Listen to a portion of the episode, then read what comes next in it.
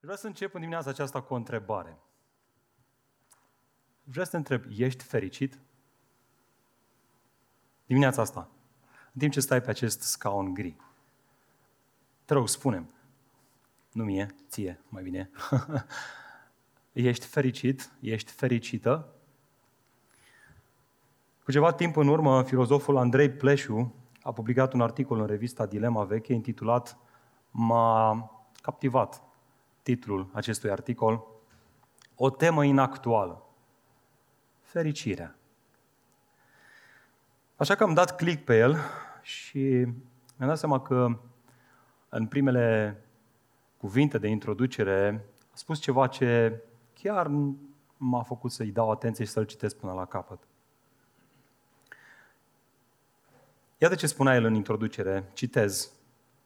Nu e zis să fiu întrebat cu cine votez. Ce cred despre X sau Y. Cum apreciez cu tare sau cu tare situație. Dar nimeni nu mă întreabă dacă sunt fericit. Serios, când a fost ultima dată când te-a întrebat cineva, poate soțul tău, dragă soție, ești fericită? Sau invers.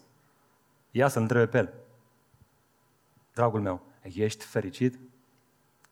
Continua Andrei Pleșu. Bine mi se va răspunde, dar ar fi o indiscreție. Nu vorbești despre lucruri de genul ăsta la colț de stradă, cu primul venit. Păi tocmai asta spun, continuă Andrei Pleșu. Am ajuns să evacuăm din spațiul nostru de comunicare tot ce privește tulburarea noastră lăuntrică, zbaterea cotidiană, mereu nemărturisită, pe care suferințele, iubirile, spaimele noastre o întrețin mocnit, dincolo de cuvinte. Nu așa? Prea adesea, în spatele unui zâmbet actoricesc, rămâne un suflet foarte tulburat. De fapt, cu aceste măști pe gură, nici nu mai trebuie să te obosești să zâmbești, că oricum zâmbetul tău nu este perceput de cei din jurul tău. Așa că rămâi cu o față plată, poate. Așadar, dați-mi voie să încep eu. Eu care mi-am dat primul masca jos. Cele două săptămâni de izolare n-au fost deloc distractive pentru noi. Să-ți vezi uh, copiii că se urcă pe pereți, cum zicem noi, românii. Să o vezi pe Daria la un an jumătate, cum vine cu papucei de la ușă, ți pune în brațe și spune papa. Explică-i Dariei la un an jumate că noi nu avem voie să ieșim din casă și începe să plângă. Și nu înțelege ce se întâmplă. Să-ți vezi soția că nu se ridică din pat. Nu se poate ridica din pat. Să te vezi pe tine că nu poți să stai în picioare, dita mai omul. Și să nu înțelegi ce se întâmplă. Nu este deloc distractiv. Nu este deloc plin de bucurie și plin de fericire când treci prin astfel de stări și emoții, nu-i așa? Chiar mă întrebam citind acest articol, care se întâmplă că l-am citit fix în perioada de izolare. Am fost eu oare fericit în astea două săptămâni? Am fost eu bucuros în toate aceste circunstanțe, în toate aceste zbateri ale inimii mele, care adesea au fost dublate de niște sentimente și niște emoții extrem de dubioase, cu care nu m-am mai întâlnit. Eu care niciodată în viața mea o răceală nu m-a ținut mai mult de jumătate de zi în casă. Maxim jumătate de zi. Mai am ieșit. Să stau două săptămâni în casă. M-am simțit ca într-o detenție, efectiv. Vreau să văd oameni, vreau să văd trafic, vreau să văd gălăgie. Și stările fizice au fost dublate de niște stări emoționale foarte dubioase. Și mă întrebam citind acest articol, oare sunt fericit?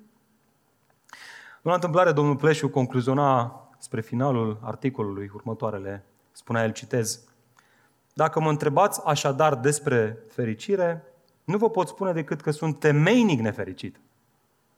Mereu și parcă din ce în ce mai nefericit. Creștinește, omenește, nefericit. Nu știu să-mi domin vârsta și șubrezimile. N-am vocația opțiunii radicale. N-am învățat în 60 de ani de viață să-mi administrez singurătatea. N-am crezut că singurătatea e chiar așa de ciudată. Și îl cideam pe domnul Pleșu și am zis, da, mai rău e să stai singur decât să ai simptome fizice. deși, spunea el, trăiesc de mult sub seducția ei. Frate, dar stai un pic. Despre ce fericire discutăm noi aici? Omenirea se află în pandemie globală. Stai să treacă pandemia și după vorbim și despre fericire.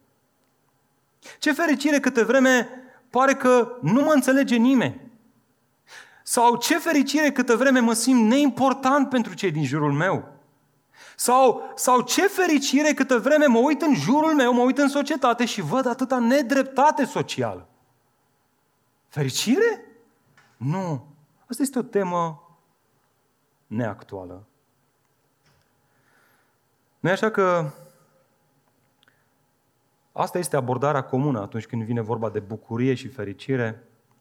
Și anume, dacă aș putea să elimin acele circunstanțe care îmi stau în calea fericirii, atunci aș putea să vorbesc despre fericire. Dar până atunci nu vorbi despre fericire.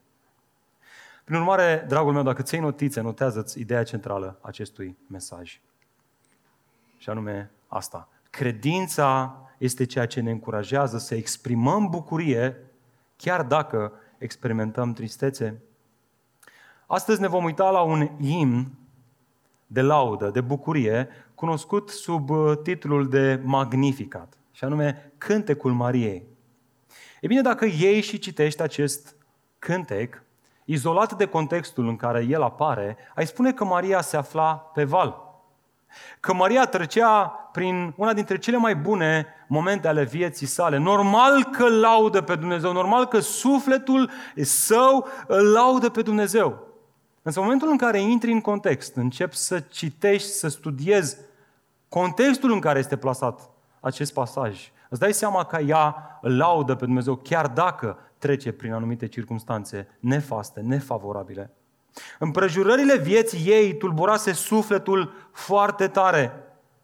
Însă cu toate astea, credința în Hristos a determinat-o să-și exprime bucuria, chiar dacă multe lucruri în viața ei erau sub semnul întrebării, ba chiar, chiar dacă viața, vom vedea, era pusă sub semnul întrebării.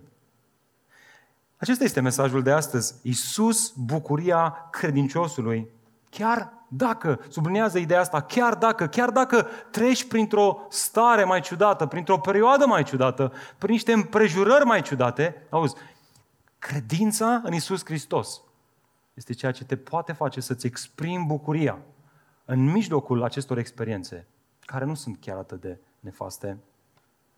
Chiar dacă pare nimeni că nimeni, chiar dacă pare că nimeni nu te înțelege, chiar dacă pare că nu ești important pentru cei din jur, chiar dacă vezi atâta nedreptate în jurul tău, chiar dacă, puncte, puncte, și adaugă motivul tău pentru care spui că nu te poți bucura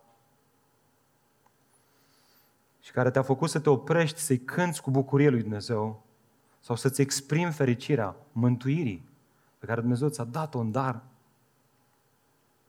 Oare este posibil? Este oare posibil să-ți exprimi fericirea în una din astfel de situații sau altele asemănătoare? E bine, astăzi vom învăța, auzi, de la o adolescentă că da, se poate. Haideți să începem cu contextul în care apare acest cântec magnificat, să vedem în ce context apare și apoi să ne uităm la acest cântec pentru a învăța cum am putea să ne exprimăm și noi bucuria mântuirii în Hristos în mijlocul unor circunstanțe care nu sunt atât de favorabile. Așa că vă încurajez, haideți să deschidem împreună în uh, Luca, capitolul 1, fie că o facem pe Biblii tipărite, vă încurajăm să le aduceți cu voi la biserică, să le subliniați și să meditați asupra Cuvântului Dumnezeu în forma lui scrisă, fie că vorbim de telefoanele mobile. Slavă Domnului, sunt bune și astea. Haideți să deschidem și aș vrea să vedeți că toate ideile de aici, care sunt expuse de aici din față, vin de aici din Cuvântul lui Dumnezeu. Ne uităm la Luca, capitolul 1, începem cu versetul 26. Uitați-vă cum începe acest pasaj. În luna a șasea. Este vorba de numărul de luni pe care o avea sarcina Elisabetei, dacă tot este relevantă treaba asta cu sarcina.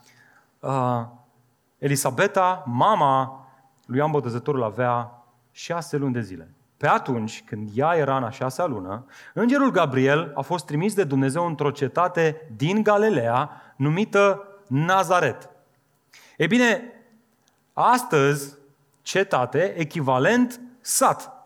Atât de neimportant era acest sat între iudei, încât ei se întrebau, oare ce poate să iasă bun din el? Este ca și cum te-ai uita la o emisiune de genul România te iubesc și vezi uh, că se vorbește acolo despre un sat uitat de lume din România, unde sunt foarte puține persoane și care nu este conectat mai la nimic. Chiar citeam în presă că este un astfel de sat în care doar mașina de pâine vine acolo o dată pe săptămână, joia. Și atunci oamenii sătenii se îmbracă în cele mai bune haine ale lor că vine mașina de pâine și vin în centru ca să-și cumpere pâine. Asta este tot ce se întâmplă acolo. E bine, te uiți la o astfel de emisiune și vezi o situație de genul ăsta și nu poți să nu te întrebi ce poate să iasă dintr-un astfel de sat. E bine, într-un astfel de sat, Îngerul lui Dumnezeu merge să vorbească, să se adreseze unei fete, unei fecioare. Versetul 27. Mai exact la o fecioară logodită cu un bărbat al cărui nume era Iosif din casa lui David. Numele fecioarei era Maria. Îngerul a intrat la ea și i-a spus, plecăciune ție cărea ți s-a arătat bunăvoință. Domnul este cu tine, binecuvântată ești tu între femei. Avem aici o fată dintr-un sat sărac, ajunsă la pubertate, care conform tradițiilor evreiești a fost promisă și căsătorită cu un bărbat pe nume Iosif, pentru că, vedeți, în perioada respectivă nu este cum știm noi astăzi, logodnă și abia după aia căsătorie. Nu, această promisiune pe care tatăl o făcea era o căsătorie. Ea se căsătorea în ziua aceea, ea doar aștepta o perioadă, de obicei cam un an de zile, ca să consume căsătoria printr-o petrecere și apoi prin faptul că ea se muta la soțul ei cu care se căsătorise. Timp în care bărbatul se ocupa să găsească un loc sau să pregătească un loc unde să-și ia soția la el. Asta este situația despre care discutăm aici. O fată care se afla undeva pe la 16 ani, care a fost promisă de către tatăl ei unui bărbat care nu avea o meserie cine știe ce, era un tâmplar, o meserie obișnuită, care în timp ce aștepta ceremonia de căsătorie, pentru a se muta cu soțul ei, se întâlnește într-un mod total surprinzător cu un înger. Cum ai răspunde tu la o astfel de situație? Nu știu cum ai răspunde tu, hai să vedem cum răspunde Maria. Ia uitați-vă, versetul 29. Ea, ce spune textul? Ia uitați-vă în text. A fost foarte încântată de apariția asta angelică. Nu, ce spune textul? Ea a fost, vreau să aud, tulburată de mesajul îngerului și se gândea ce ar putea să însemne salutul acesta. Maria a fost foarte surprinsă și afectată de mesajul îngerului. Era frământată, se gândea pe toate părțile. Oare ce-o fi însemnând toate astea? Așa că îngerul i-a spus versetul 30, Nu te teme, Maria, pentru că ai găsit har din partea lui Dumnezeu. Iată că vei rămâne însărcinată și vei naște un fiu, căruia îi vei pune numele Isus. El va fi mare și va fi numit Fiul celui preanalt. Iar Domnul Dumnezeu îi va da tronul strămoșilor, strămoșului său, David. Va împărăți peste casa lui Iacov în veci și împărăția lui nu va avea sfârșit. Maria l-a întrebat pe înger, cum se va întâmpla lucrul acesta de vreme ce eu nu știu de bărbat, adică nu m-am mutat la soțul meu, nu am întreținut relații sexuale cu Iosif. Îngerul i-a răspuns, Duhul Sfânt se va coborâ peste tine și puterea celui preanalt te va umbri. De aceea, Sfântul care se va naște va fi numit Fiul lui Dumnezeu. Redus la esență, cuvintele îngerului sună cam așa. Maria, știu că te-ai căsătorit cu Iosif și că nu ați întreținut relații sexuale. Însă, hei, ai primit har, vei rămâne însărcinată, dar nu cu Iosif, ci prin Duhul Sfânt. Și doar să știi, obiceiurile vremuri, s-ar, vrem, vremurilor s-ar putea să ceară din partea părinților sau poate chiar din partea lui Iosif uh, moartea ta cu pietre. Că dacă cumva se întâmpla să cazi într-un păcat al preacurviei, puteai fi omorât omorâtă cu pietre. Auzi, cum ai răspunde tu la asta? Pune-te în locul Mariei. Serios, cum ai răspunde tu la asta? Ce îi zice? Bă, Păi nu mai pot de bucurie, mă, e incredibil, mă, uite ce, ce promisiune aici, ce adevăruri, ce... Hai să fim serioși, n-am răspunde în felul ăsta, nu-i așa? Este asta o ocazie bună pentru Maria să-și exprime fericirea sau să cânte de bucurie lui Dumnezeu? Iar textul biblic este cât se poate de onest. Aceste circunstanțe au întristat-o și au tulburat-o pe Maria, nu oricum foarte tare. Însă auzi, e un însă aici. Chiar dacă lucrurile au stat așa, ea tot s-a putut bucura, ea tot și-a exprimat bucuria în Dumnezeu. Așadar, haideți să ne întrebăm și noi asta. Haideți să ne punem și noi întrebarea asta. În ce situații de tip, chiar dacă mă pot bucura prin credința în Isus Hristos? E bine, când mă uit în uh, textul acesta, văd trei răspunsuri, cel puțin trei răspunsuri.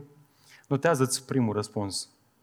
În primul rând, bucură-te chiar dacă ești sau te simți neînțeles. Poate că ești în dimineața aceasta aici și în timp ce auzi toate astea îți spui, măi frățioare, dar eu am problemele mele.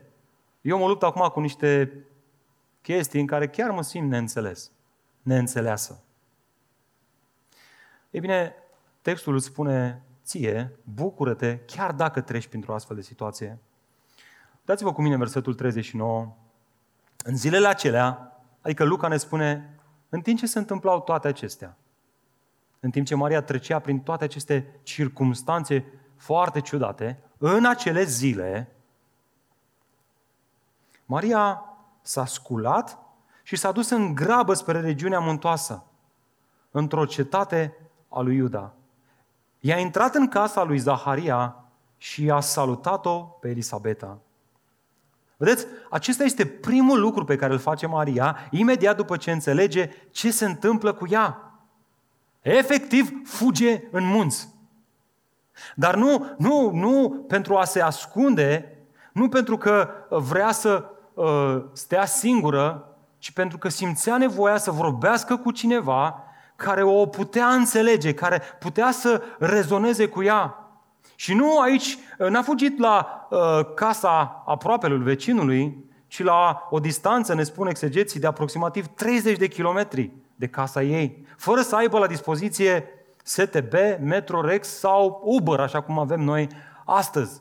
Ori asta ar trebui să ne determine să ne întrebăm de ce fuge Maria, de ce și asumă Maria la o vârstă atât de fragedă, o distanță atât de lungă.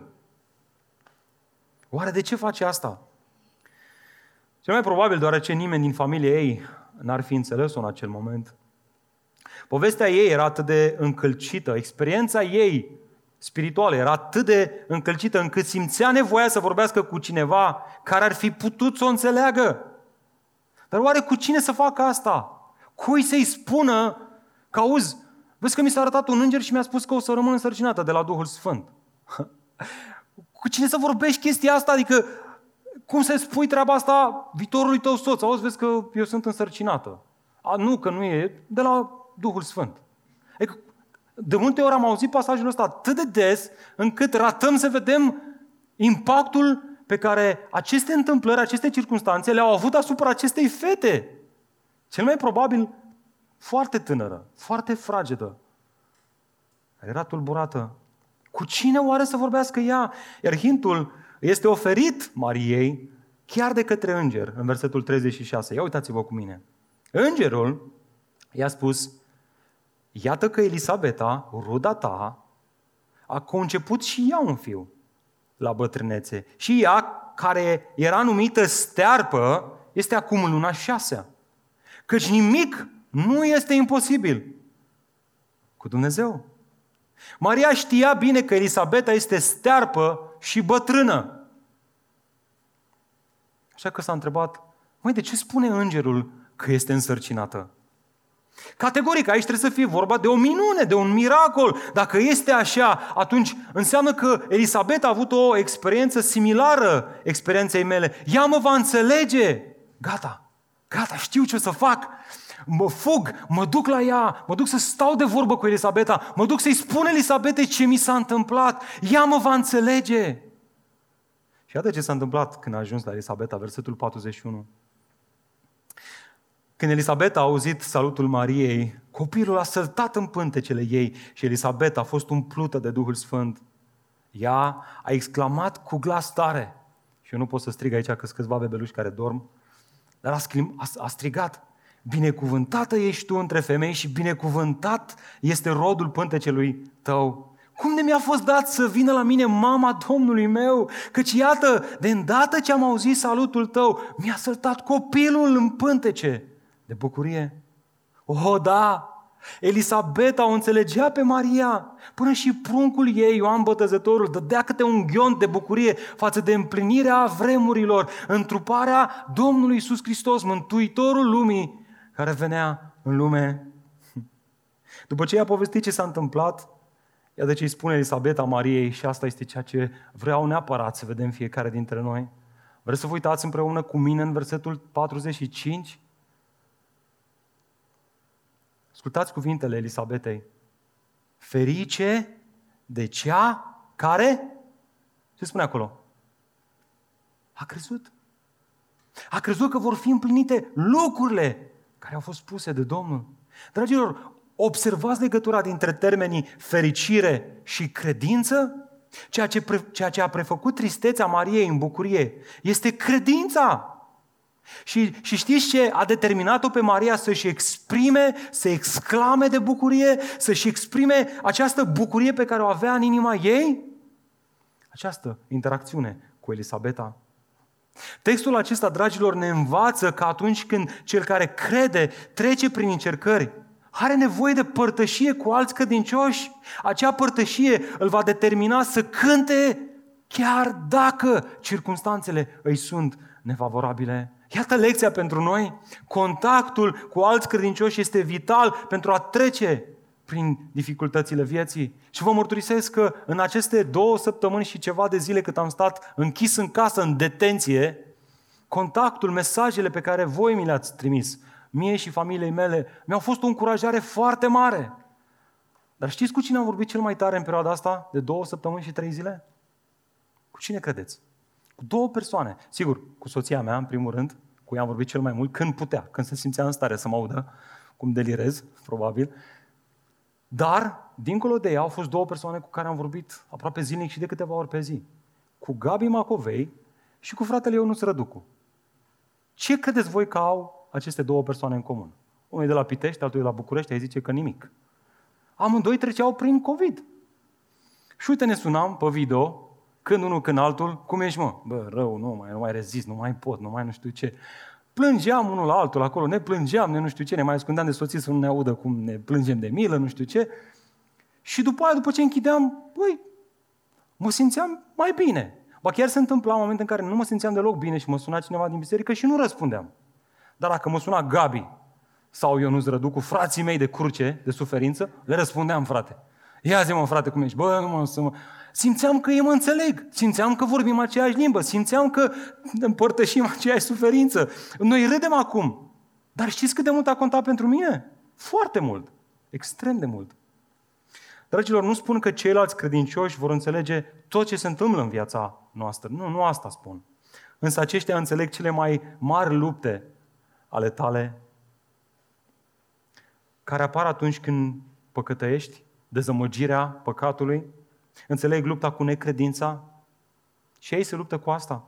Înțeleg, înțeleg speranța, pacea și bucuria pe care Hristos o aduc în inimile celor credincioși și doar simpla interacțiune cu ei.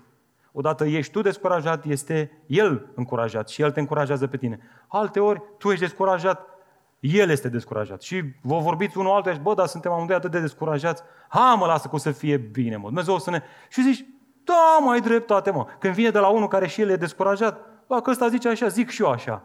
Și ajută foarte mult. Foarte mult. Credincioșii sunt acei oameni cu care te întâlnești. Și atunci când vezi fericirea lor, nu pentru că totul merge strună, nu pentru că neapărat sunt pe val, ci pentru că se încred în Dumnezeu. Asta încălzește inima ta.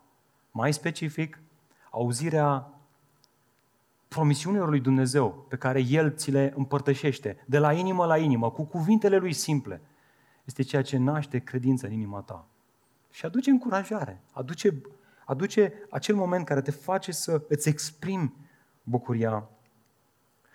De fapt, săptămâna asta, spre final, am fost împreună cu Denis să ne tundem la frizerul meu, se vede, nu? Trebuia să facem treaba asta. Ștefan aici e și frezerul lui. Uh, sau nu, Avram, așa. Uh, și când am ajuns acolo era băiatul ăsta extrem de supărat. Foarte supărat, foarte trist, foarte nervos. Eu mă gândeam așa să-l impresionez pe Denis, că am fost prima dată cu el la frizerul ăsta și era supărat, Florin al meu, negru de supărare. Și în timp ce ne-a stat vreo două ore, două ore, două persoane, vă dați seama, mai dădea o foarfecă, mai... Și a început să ne zică din viața lui. Noi am intrat acolo cu bucurie, amândoi. Eu bucuros că nu mai puteam, că am ieșit din izolare. El bucuros că nu știu ce, avea repetiții și, hai mă frate, că avem slujire la biserică. Și am început să ne exprimăm bucuria noastră și ne-a văzut așa mai deschis și a început să ne spună toate lucrurile din viața lui. Și ce ne-a spus la final omul ăsta? Mi-am notat. Băi, ce bine mă simt acum după ce am povestit cu voi. Aceste lucruri nu le vorbesc cu nimeni. Nici soției n-am avut curaj să-i le spun. Trece printr-o perioadă foarte grea.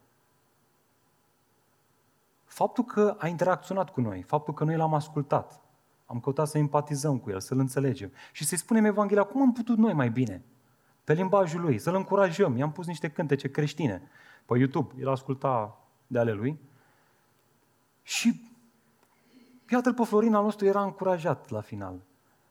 Dragilor, aveți idee câți oameni se simt singuri și neînțeleși în perioada asta?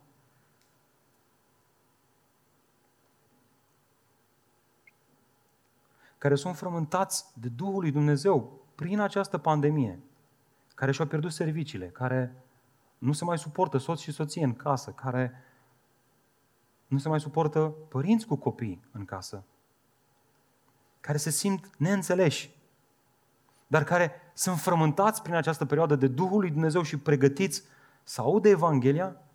Vreau să vă întreb, unde este Biserica lui Hristos? Ce facem noi care suntem așezați de Dumnezeu în această lume tulburată de această pandemie ca să aducem speranță și bucurie? Nu, astăzi Dumnezeu nu vrea să-și ducă mesajul prin înger așa cum a făcut-o în cazul Mariei. Acesta este un caz particular unic. Dumnezeu vrea să ducă mesajul Evangheliei prin mine și prin tine, cei răscumpărați, cei transformați de puterea lui Dumnezeu, de cuvântul lui Dumnezeu, de Evanghelia Harului Dumnezeu. Este în responsabilitatea noastră să aducem sare în lumea asta amărâtă, întristată, tulburată, afectată. Nu cumva avem și noi nevoie să auzim din partea Duhului Sfânt, la fel ca și Maria. Nu te teme? Da, ai multe motive să-ți fie frică, dar nu te teme. Chiar și așa, nu te teme, încrede-te în mine și mergi și luminează în lumea asta. Dragilor, haideți să punem în mișcare misiunea bisericii, da, cu precauție, da, cu înțelepciune, dar fără teamă, amin?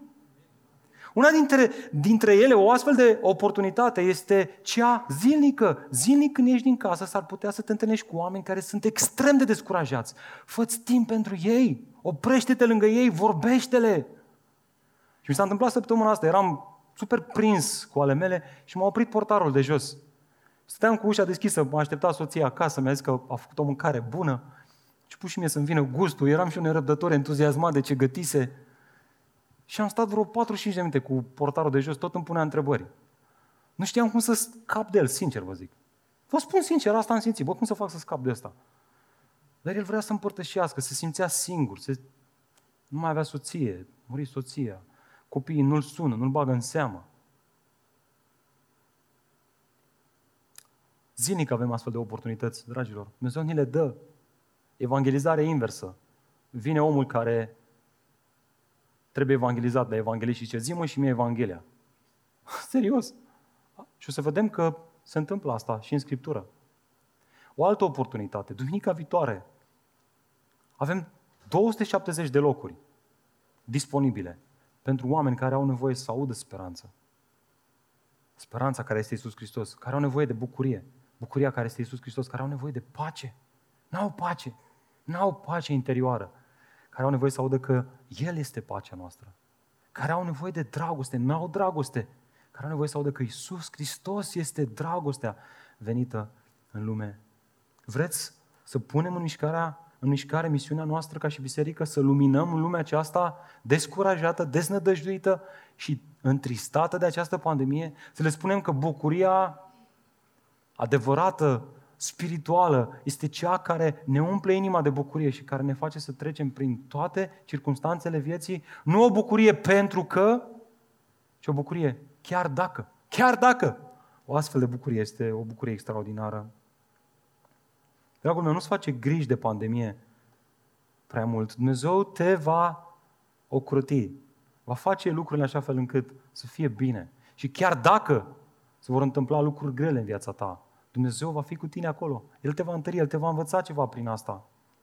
Chiar dacă este pandemie, haidem să nu ne ascundem, haide să nu ne izolăm, haide să nu ne închidem de frică și haide să ne amintim de ce ne-a așezat Dumnezeu în lumea asta. Să aducem lumină. Amin? Sună bine. E bine, în ce situație de tip, chiar dacă mă pot bucura prin credința în Isus, iată în al doilea rând, bucură-te, dragul meu frate, chiar dacă te afli într-o perioadă de smerire. Uitați-vă cu mine în versetul 46. Maria a spus, sufletul meu îl preamărește pe Domnul. Faptul că Maria a ajuns la Elisabeta, am văzut deja, nu a schimbat cu nimic situația grea pe care o traversa. Avea în continuare motive să, îi, să fie îngrijorată.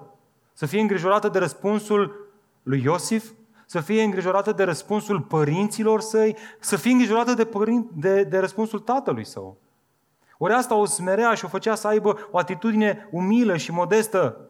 Din punct de vedere omenește, Maria nu era niciun fel pe val. Cu toate astea, chiar dacă se afla într-o astfel de situație. Imediat ce o aude pe Elisabeta că o numește fericită pentru că a crezut ce i s-a spus, inima îi vibrează de emoție și începe să cânte acest timp cunoscut în istorie sub denumirea de magnificat.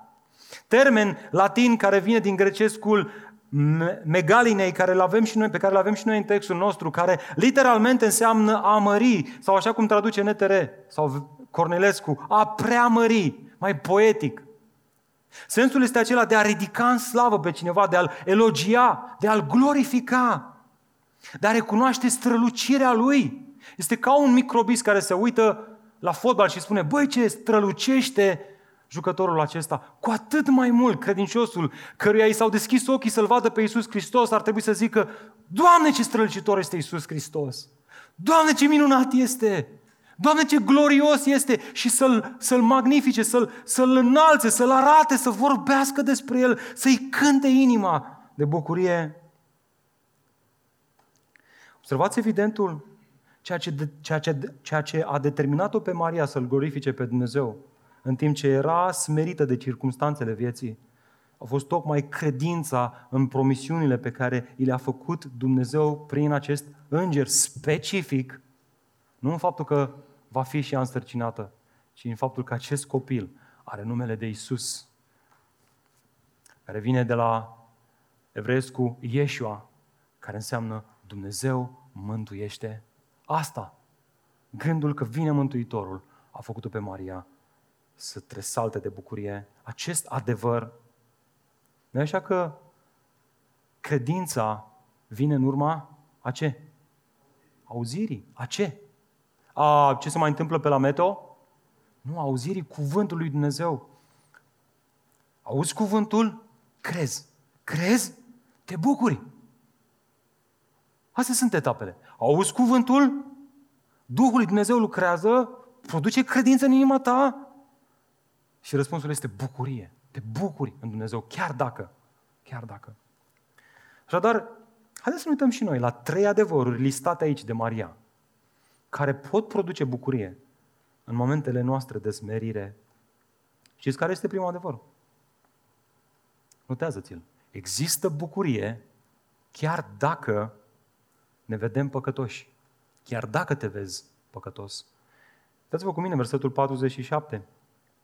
Mi se bucură nespus Duhul în Dumnezeu, Mântuitorul meu. O cu mine o fotografie a unei icoane una dintre cele mai venerate icoane din Ortodoxie, care se află în prezent în Rusia. Aceasta o portretizează pe Maria, denumită și născătoarea de Dumnezeu, sau, cum mai spun alții, atenție, prea curata Fecioară Maria. Conform dogmei concepției imaculate, doctrine sau învățăturii concepției imaculate, s-a considerat că Maria a fost ferită de Dumnezeu de păcat din momentul în care a fost concepută. Asta este ceea ce s-a considerat. Cu toate astea, aș vrea să observați ce afirmă Maria aici. Ia uitați-vă. Mi se bucură nespus Duhul în Dumnezeu. Cine? Mântuitorul meu! Nu, Maria nu a fost ferită de păcat până și ea recunoaște că avea nevoie de un mântuitor. Ceea ce o făcea pe Maria să fie specială este tocmai pruncul Iisus. A fost prima și ultima mamă care s-a uitat la copilul ei, l-a ținut în brațe și a spus, El este mântuirea noastră din păcat. El este Cel care ridică păcatul omenirii. Ba mai mult, vă rog să observați legătura dintre un suflet care se bucură și mântuire. Bucuria creștină nu este un entuziasm efemer, ci vine dintr-o persoană cu P mare, una care ne aduce eliberare de condamnarea la moartea veșnică, nu Maria, ci copilul Mariei, Domnul nostru Isus Hristos. Este exact ce se ruga David. Dă-mi iarăși bucuria mântuirii tale. Când a făcut el rugăciunea asta? Când a păcătuit? De ce face el rugăciunea asta? Pentru că păcatul lui îl smerea. Îl ducea într-o stare de smerire în care spunea, vai de mine, am păcate, asta mă separă de Dumnezeu. El face rugăciunea asta, Doamne, dă-mi iarăși bucuria mântuirii tale, adică fă-mă din nou să cred că stau înaintea ta, Dumnezeule, cu nelegiuirile și păcatele șterse, pentru că asta mă face să-mi exprim bucuria. Dragilor, greșelile, nelegiuirile și păcatele noastre ne smeresc fantastic. Iar oamenii din jurul nostru au grijă să ne amintească cât de nenorociți suntem. Mariei îi era frică că asta va face familia ei, că ei nu o vor înțelege, că nu vor înțelege experiența ei. De ce avem nevoie să ne amintim că Isus a venit nu ca să aducă judecata, așa cum adesea o fac oamenii din jurul nostru, chiar cei dragi nouă, ci ca să aducă iertare. Când nimeni din jur nu, îți, nu-ți mai oferă șanse, când poate nici, nici tu însuți nu-ți mai poți ierta păcatele tale, carențele tale de caracter, auzi, este cineva care te poate mântui din această stare. Iar acesta are un singur nume, Isus Hristos. Asta, credința în El, va schimba tristețea ta în bucurie. La întâmplare, Maria continuă cu acest adevăr. Mai apoi există bucurie chiar dacă ne vedem lipsiți de strălucire. Uitați-vă cu mine în versetul 48, prima parte. Pentru că a privit la starea smerită a sclavei sale. Care era starea smerită? Uitați-vă în text, care era starea smerită a Mariei? Evident, aici, în acest text, parcă nu ne oferă prea multe detalii, însă din context am aflat deja că vorbim de o adolescentă dintr-un sat considerat extrem de neimportant, care se logodise cu un bărbat care avea o profesie modestă,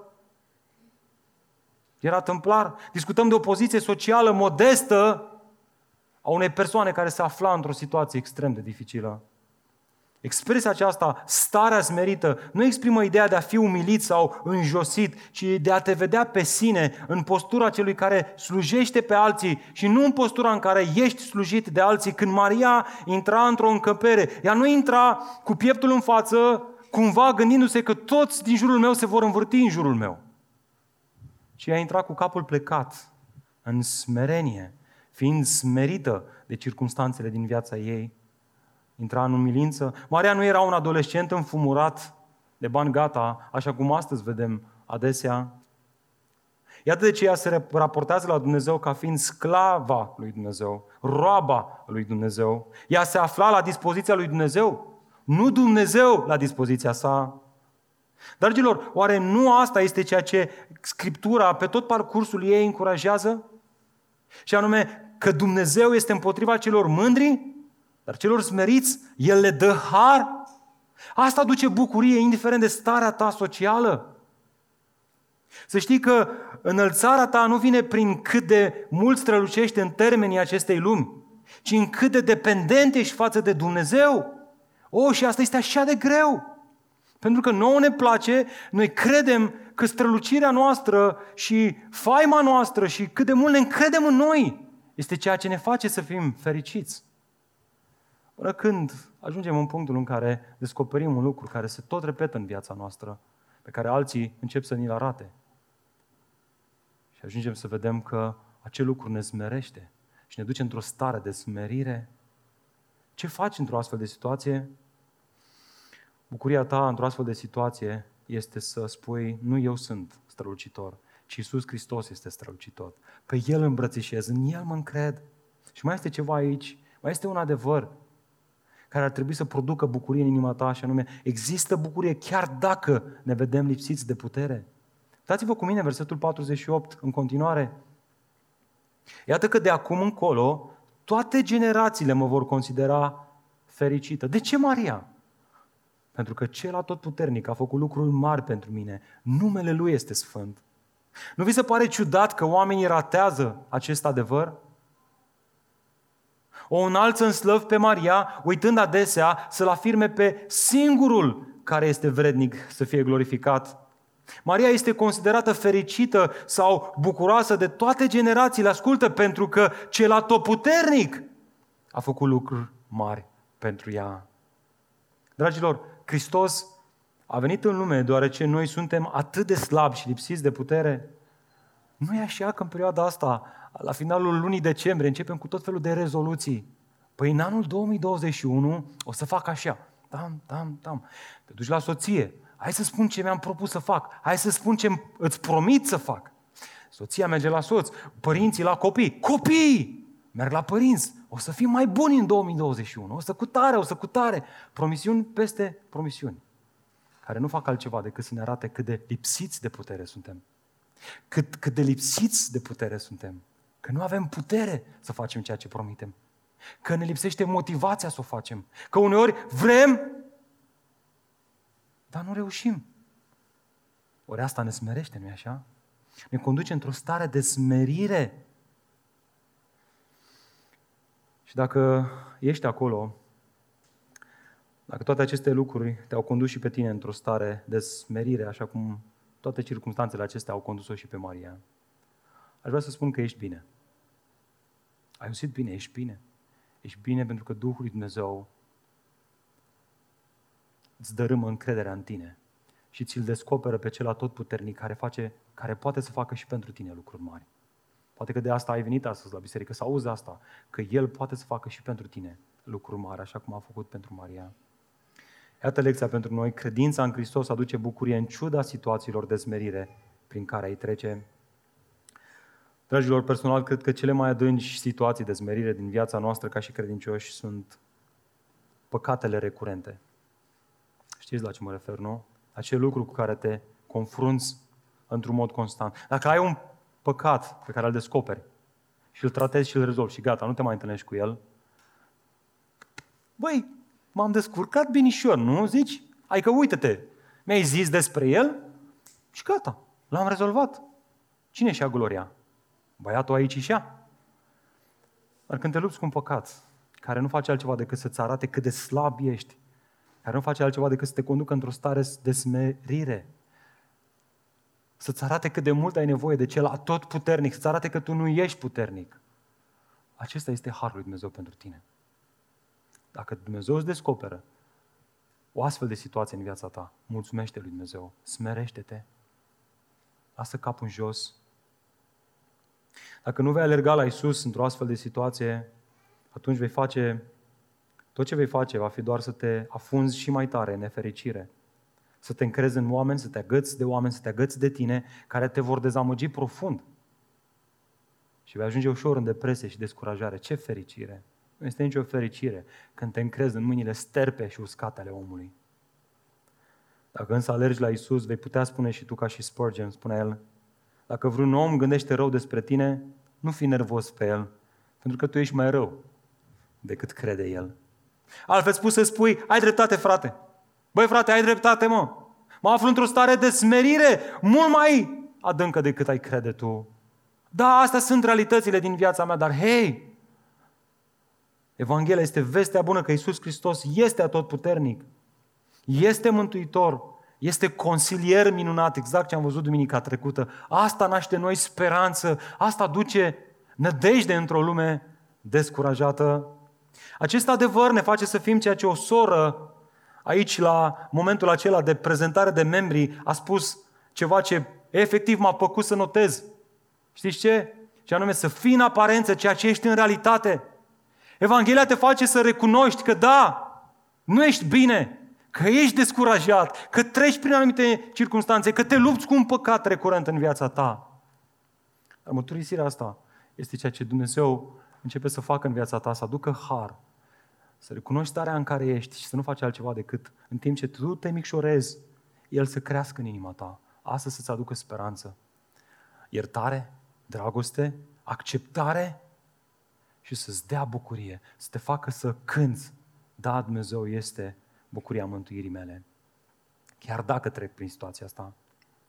Așadar, chiar dacă te afli chiar acum într-o stare de smerire, dragul meu, vreau să spun asta, poți să te bucuri. Prea adesea aceste icoane ne-au creat imaginea că la biserică trebuie să fii supărat, trist.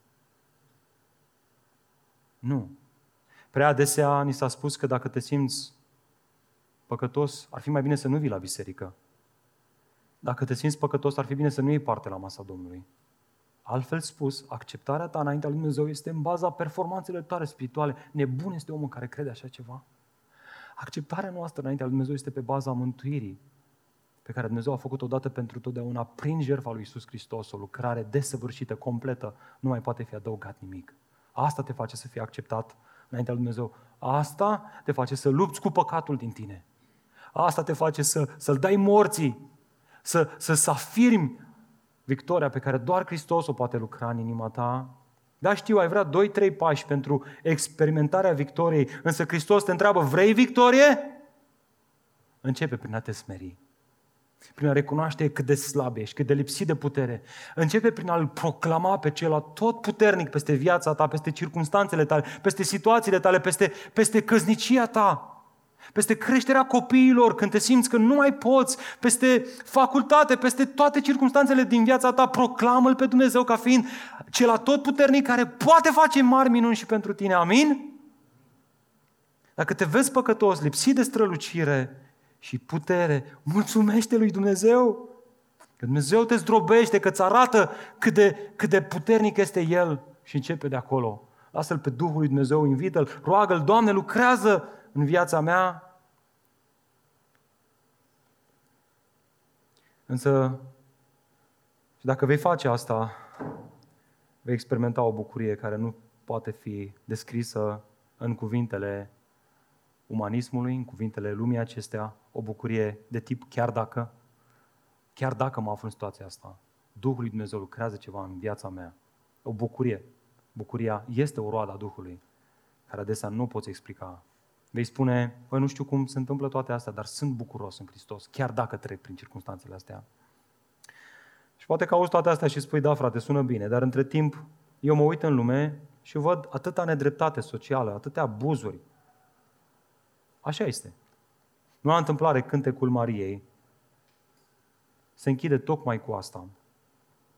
În ce situații de tip, chiar dacă mă pot bucura prin credința în Isus, în al treilea rând, bucură-te chiar dacă vezi nedreptate, Haideți să începem cu versetul 50. Să ce spune acolo, îndurarea lui. Vă rog să încercuiți expresia asta. Îndurarea lui ține în, din generație în generație. Adică îndurarea lui Dumnezeu a fost peste Maria și peste cei din generația ei, dar ea continuă din generație în generație față de cei care se tem de el. Adesea facem și noi ce a făcut Eclesiastul, ne uităm la tot ce se află sub soare și vedem multă deșertăciune și goană după vânt. Vedem multă corupție, răutate, abuz și nedreptate. Și uite așa, vrem să vedem că se face dreptate. Dar scoțând din această ecuație un element esențial, știți care? Mila, sau așa cum traduce aici NTR, îndurarea. Dreptatea noastră prea adesea îndepărtează mila lui Dumnezeu. Nu și Dumnezeu? În dreptatea lui, El este plin de milă din generație în generație. Iată, iată iată de ce Maria cânta, îndurarea lui ține din generație în generație față de cei ce se tem de el. Altfel spus, acolo unde este nedreptate, Dumnezeu face dreptate, iar modul prin care el a ales să o facă este prin Fiul Său, prin a arăta îndurare, prin a arăta milă față de cei ce se tem de El. Nu prin judecată, ci prin îndurare. Asta rezultă într-o revoluție socială și spirituală, așa cum omenirea nu mai cunoscuse. Versetul 51. Haideți să vedem care este această revoluție spirituală. Uite-te împreună cu mine, versetul 51. El, Dumnezeu, a înfăptuit o minune prin brațul lui, i-a împrăștiat pe cei mândri în cugetul inimilor, i-a dat jos pe cei puternici de pe tronurile lor și i-a înălțat pe cei smeriți, pe cei flămânzi i-a săturat cu bunătăți, iar pe cei bogați i-a dat afară cu mâinile goale. Dragilor, Maria descrie aici debutul unei revoluții pe care Dumnezeu o realizează prin Isus Hristos. Tot poporul Israel, în acele vremuri, aștepta un lider politic care prin forța armatei și inteligență politică să răzbune opresiunea Imperiului Roman. Să elibereze de taxe, de soldații și guvernatorii care le cotropeau țara. Să, să-i dea jos de pe tronurile lor pe acești împărați puternici care le adusese așa multă suferință. Și aici vine cântecul Mariei. Într-un astfel de, de context, cântecul Mariei răsună, acest lucru nu urma să se realizeze prin cei puternici, în ochii oamenilor, ci prin cei smeriți și blânzi cu inima. Nu prin răzbunare, ci prin îndurare. Nu printr-un alt imperiu, ci printr-o împărăție spirituală care constă în sacrificiu, în smerenie, dreptate, pace și bucurie. Toate lucruri pe care întruparea lui Hristos le-a dus în lumea noastră. Și oare cine avea să instaureze această împărăție? Versetul 54. El, Dumnezeu, l-a ajutat pe, a, pe Israel, slujitorul său, amintindu-și de îndurarea sa, așa cum le spuse strămoșilor noștri lui Avram și seminței lui în veci. Dumnezeu și-a amintit. Și a amintit de ce? de o promisiune la care ne-am uitat și noi în perioada asta în Galaten, pe care Dumnezeu a făcut-o încă din Geneza, capitolul 3. Că sămânța femeii va zdrobi capul șarpelui. Și că această sămânță este sămânța pe care Dumnezeu a descris-o lui Avram la singular, că ea urma să vină și care este descoperită prin întruparea Domnului Iisus Hristos, prin Duhul Sfânt, prin Maria în lumea noastră. Ea este sămânța. El este Hristos. El este Cel care a instaurat această împărăție spirituală, care avea să răstoarne toate metodele și toate strategiile și toate abordările acestei lumi, cu fundul în sus.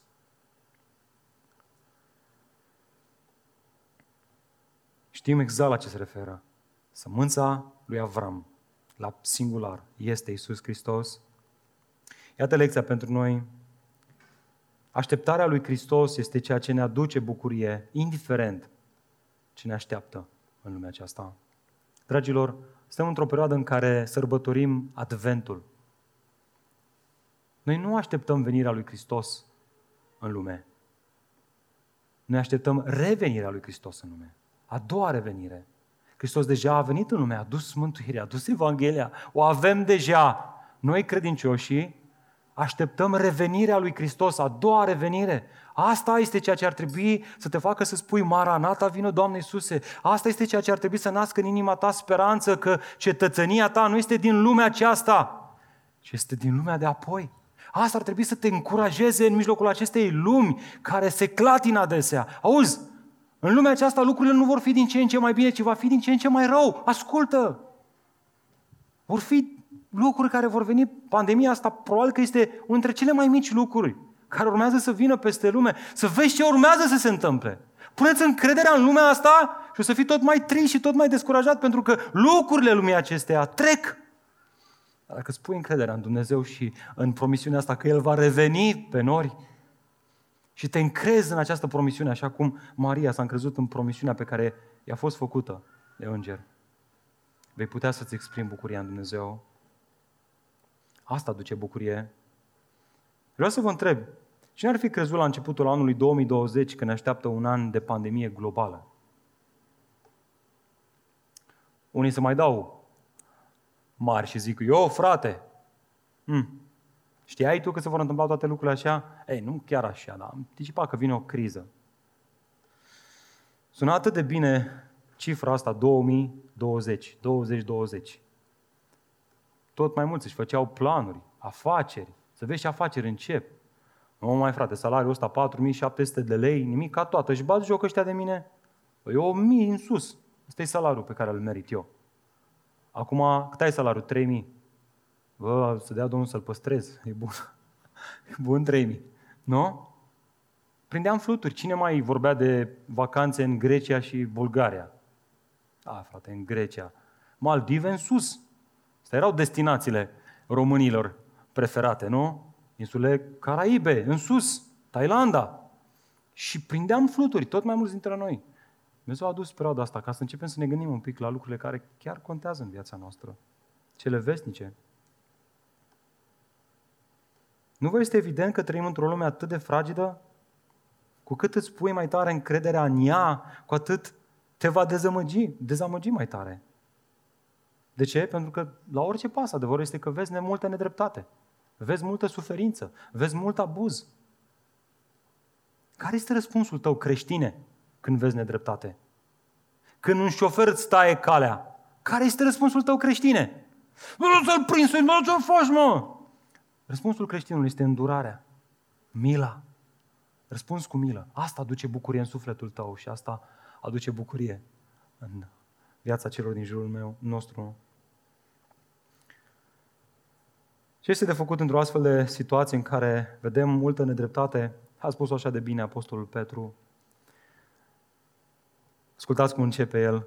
Dar, chiar dacă, și încercuiți în inima voastră și în mintea voastră expresia asta, care a fost o expresie cheie astăzi, chiar dacă, expresia cheie de astăzi, chiar dacă ați suferit din cauza nedreptății. Suferi din cauza nedreptății, vezi nedreptate, chiar dacă ai suferit din cauza nedreptății și auzi, Petru scrie aici unor oameni care suferau una dintre cele mai mari prigoane ale creștinismului. Împăratul Nero a dat, a incendiat orașul Roma pentru că vrea să reconstruiască și știți pe cine a dat vina? Pe credincioși, pe creștini. Au spus, ei au pus foc, ei au dat foc la Roma. Și acum erau vânați credincioșii în tot Imperiul Roman pentru a fi omorâți. Într-o astfel de situație, Petru spune, chiar dacă suferiți în felul acesta, ce pandemie, nimica toată, chiar dacă viețile voastre vă sunt amenințate și familiile voastre sunt amenințate, chiar dacă treceți printr-o astfel de nedreptate, ce spune textul? Ia uitați-vă. Uitați-vă ce spune textul. Este Ferice de voi! Observ când este ferice de noi. Când suferim, când trecem, chiar dacă trecem prin încercări. Și apoi continuă, să nu vă temeți de ce se tem ei și să nu vă tulburați, ci sfințiți-l în inimile voastre pe Hristos ca Domn, adică înălțați-l, preamăriți-l, ridicați-l în slăv pe Hristos în inimile voastre. Asta vă va face să nu vă fie teamă, asta vă va face să nu descurajați, asta vă va face să treceți prin aceste încercări cu bucurie și să, spune, să spuneți, ferice de mine. Fiți întotdeauna pregătiți. Fiți atenți ce spune. Fiți întotdeauna să pregătiți, să pregătiți să răspundeți oricărui vă întreabă despre motivul nădăjdii care este în voi. Apostolul Petru ne învață aici cum să întrupăm dragostea, iertarea, speranța și pacea lui Hristos într-o lume lipsită de toate acestea. Cum? Prin exemplul tău personal, prin faptul că deși treci prin toate acestea, te încrezi în Dumnezeu și îl înalți pe Hristos în inima ta. Fiind mereu pregătiți să răspundem oricui ne-ar întreba de motivul speranței care este în noi. Gândește-te un pic la asta. Discutăm aici de o persoană care are nevoie de Evanghelie, care merge la cel care are Evanghelia pentru a-l întreba, băi, ce te face, mă, să fii așa de fericit? Băi, ce cu tine, măi, băiatule? Măi, fato? Măi, ce ce s-a întâmplat, mă, că mărire de salariu știu că n-ai luat? Primă, anul ăsta ne-a spus deja că nu o să luăm, nici măcar cozona cola cu vin de ni-l dădea, nici pe ăla nu ni-l mai dă anul ăsta. Bă, ce... Bă, ce cu tine, mă, de te bucuri așa? Adică, cel care trebuie evangelizat vine la cel care ar trebui să facă evangelizare, să zică, bă, evangelizează-mă, mă! Bă, nu mai fi, mă, fricos sau nu mai... Spune-mă și mie ce cu viața ta, ce cu adevărul care este în tine. Dar vedeți, asta înseamnă să trăiești pentru Hristos, chiar dacă suferi din cauza dreptății, să-L înalți pe Hristos în inima ta. Asta înseamnă să fie ferice de mine și de tine. Amin? Asta înseamnă să fii, să fim fericiți.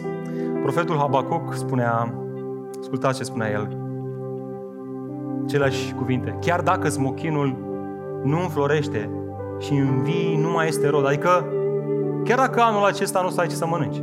Literalmente asta spune aici.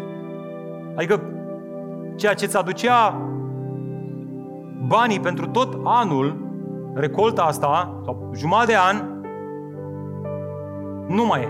Chiar dacă se subțiază portofelul, chiar dacă se subțiază salariul, chiar dacă smochinul nu florește și în vii nu mai este rod, chiar dacă lipsește rodul din măslin și ogoarele nu mai dau hrană, chiar dacă turma din țarc este nimicită și nu mai sunt vite în grajduri. Ce spune acolo? Eu tot mă voi bucura în Domnul și mă voi veseli în Dumnezeul mântuirii mele. Această mântuire este așa de măreață încât ea este ceea ce aduce fericire în viața noastră, chiar dacă, nu pentru că avem toate lucrurile aliniate în viața noastră, ci chiar dacă. După tragicul eveniment de pe 11 septembrie 2001 din America, cunoscut ca 9-11, atunci când au decedat 2977 de oameni și au fost răniți peste 25.000 de oameni, și multe, multe familii au suferit și au fost în doliu. În acele circunstanțe, Matt Redman a compus un cântec pe care îl cântăm și noi adesea. Și care? Fii binecuvântat. Iar refrenul acestui cântec spune Atunci când dai sau ei, atunci când dai sau ei, aleg să spun mereu, fii binecuvântat. Fii binecuvântat. Binecuvântăți, binecuvântezi